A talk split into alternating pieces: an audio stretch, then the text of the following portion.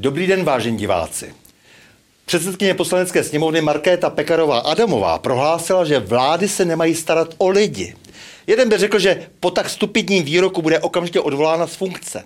Ale protože se tak nestalo, lze důvodně předpokládat, že pouze stručně, byť nechtěně, sformuloval záměr současného vládního slepence – Nedělá totiž vůbec nic pro vlastní národ, ale pouze potupně sloužit cizím zájmům a svou nečinností občanům nakonec vyloženě škodit.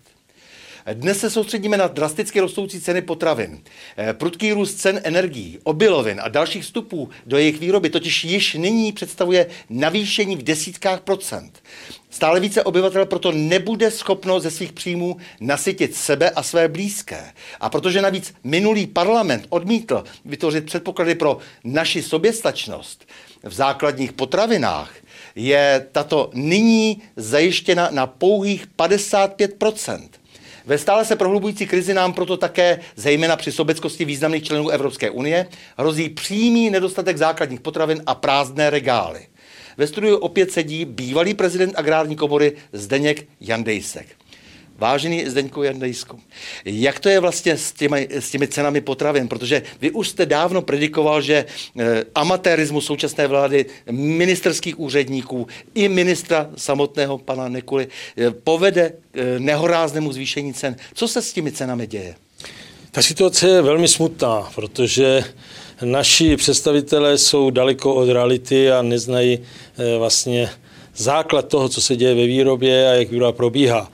Jelikož se zvýšily ceny hlavních komponentů, to znamená obilovin, jak do jídla, tak do směsí pro eh, vlastně zvířata, až o 100% v současné době. Takže cena, aby zemědělci a potravináři vycházeli, tak ceny se můžou zvýšit až o 100%. V současné době už je to 60% a podniky na tom doplácejí. Nebudou to na to doplácet trvale, pokud nebude vlastně nějakým způsobem kompenzovaný eh, ta cena, která je, to znamená energii a těch, toho, těch obilovin, tak samozřejmě jde k tomu, že podniky to budou zavírat. Ve vládě zatím nemáme žádného gramotného partnera pro vás, ale kdyby se náhodou někdo probudil, tak co navrhujete? Je z toho maléru ještě nějaká cesta vůbec? Máte nějaký seznam eh, položek, které kdyby se naplnily, tak přece jenom se zmírní ten dopad toho nekonání? Určitě cesta je a musel by se jednat ale rychle. To znamená, museli by se naplnit rezervy eh, na ty tři měsíce nebo čtyři, než budou žně. To znamená udělat bilanci vlastně potravinářské pšenice pro chleba a pro další vlastně pečiva. No a potom udělat vlastně bilanci pro dobytek a pro vůbec veškerý, veškerý eh, prasata, drůbež a tak dále. Pokud by se udělala tady ta bilance a v té výši by se zablokovaly zablokovala pšenice a hlavně další obiloviny, aby neodešly, tak si myslím, že se, že se dá snížit, snížit růst cen. Eh, s čím počítá ten návrh společné zemědělské politiky včer, eh, který jste odevzdali eh, Bruselu k posouzení? Co se chce v tomto záměru říci? Tam ta situace je velice vážná a velice nesrozumitelná pro normální lidi. V podstatě se budou peníze hrnout těm, kdo nic nedělají, kdo neprodukují. Ty, kteří dělají vlastně zemědělství ekologický. Ekologické zemědělství je, má 17% půdy zabraný a dělá 1% produkce. To je hazardování s lidma a s tím, aby jsme měli dostatek potravin.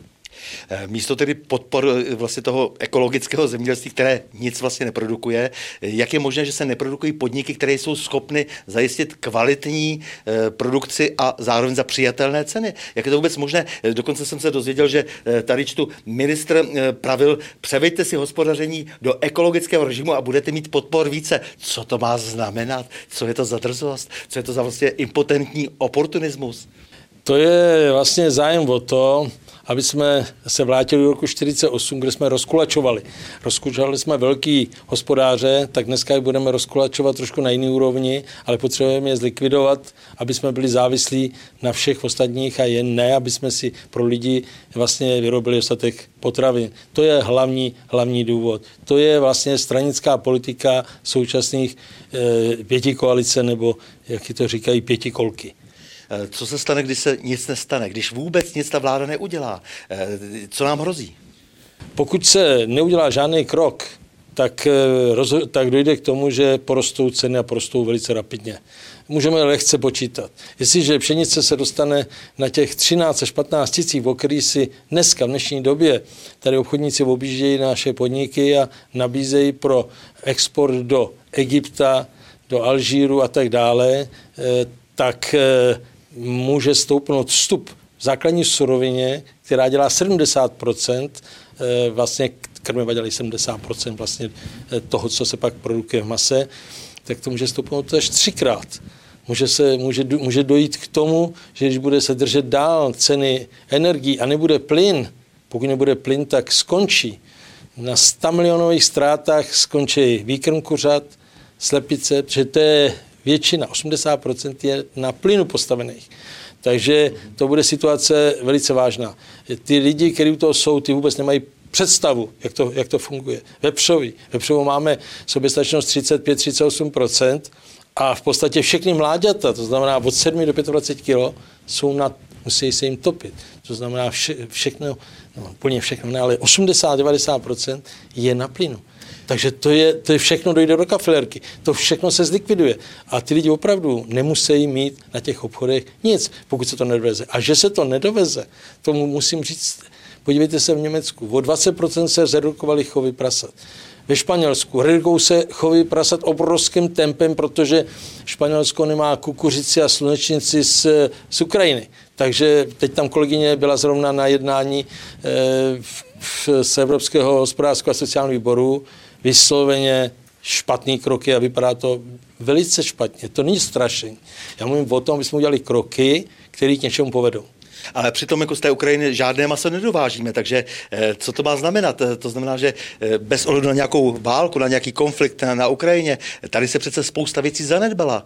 To znamená, že my, díval jsem se nedávno na ceny v obchodech do 200, tak zhruba průměrně cena hovězího.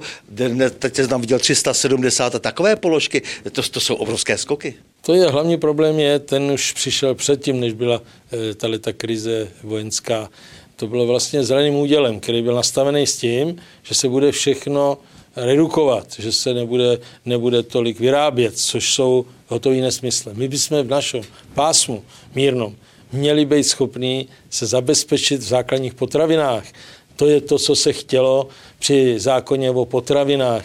My jsme nechtěli nesmysle, my jsme chtěli pouze, aby od nás eh, vlastně malou obchod odebíral odebíral to, co u nás se dokáže vyprodukovat za eh, rozumní ceny. Eh, na závěr si dovolím ještě připomenout, že eh, česká vláda může konat okamžitě, protože má většinu v Česu. To znamená, může zítra svolat valnou hromadu a zrušit naší závislost na Lipské burze a nekrmit Německo naší levnou elektřinou, ale tu elektřinu zlevnit tady proč ta vláda nekoná? Ona nedělá nic, nedělá nic a není možné se s ní nějakým způsobem dohodnout. Eh, to znamená, že opravdu se chová nepřátelsky vůči obyvatelstvu, chová se nepřátelsky vůči všem, kdo se snaží nasytit národ. Ona se chová nejen nepřátelsky, ale současně ukazuje, jaký má znalosti o věcech e, řízení státu. Je to, to nejsou národospodáři. My se musí směrovat na to, aby podpořili ty, kteří produkují, kteří platí daně, který, který dělají, platí DPAčko, platí všechno, co přijde zpátky do státu. Jestli někomu něco dám, to znamená nějakou dotaci, nějakou podporu, tak předpokládám, že mi to ten, komu pomůžu, zase bude vracet. Vážený Zdeňku Jandejsku, moc děkuji za rozhovor a s vámi, vážení diváci, se těším na další pokračování setkání u cyklu O čem se mlčí.